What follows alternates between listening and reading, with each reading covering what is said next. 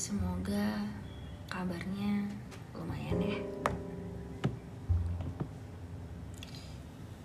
Um, di sini mau update aja sih saya mau ngebahas tentang putih tapi nggak bersih. Apa sih maksudnya?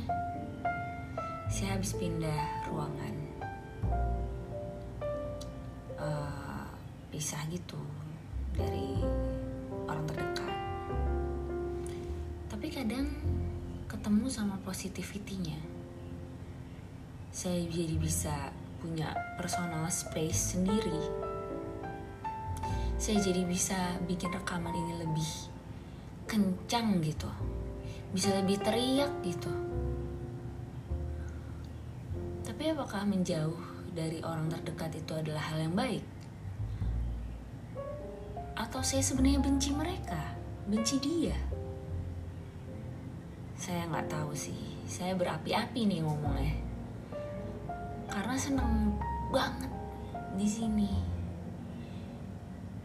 Di ruangan putih ini yang temboknya nggak terlalu bersih. Tapi saya sendirian. Kalau saya ada apa-apa di malam hari, siapa yang peluk saya? Terjadi sih sebenarnya pas malam. Saya tidur seperti direp-rep. Susah banget bangun dari tidur, tapi tidurnya nggak deep sleep. Apa ada yang pernah ngerasain hal yang sama? Ketika jauh dari orang terdekat, malah bahagialah yang timbul, tapi lama-kelamaan jadi rindu.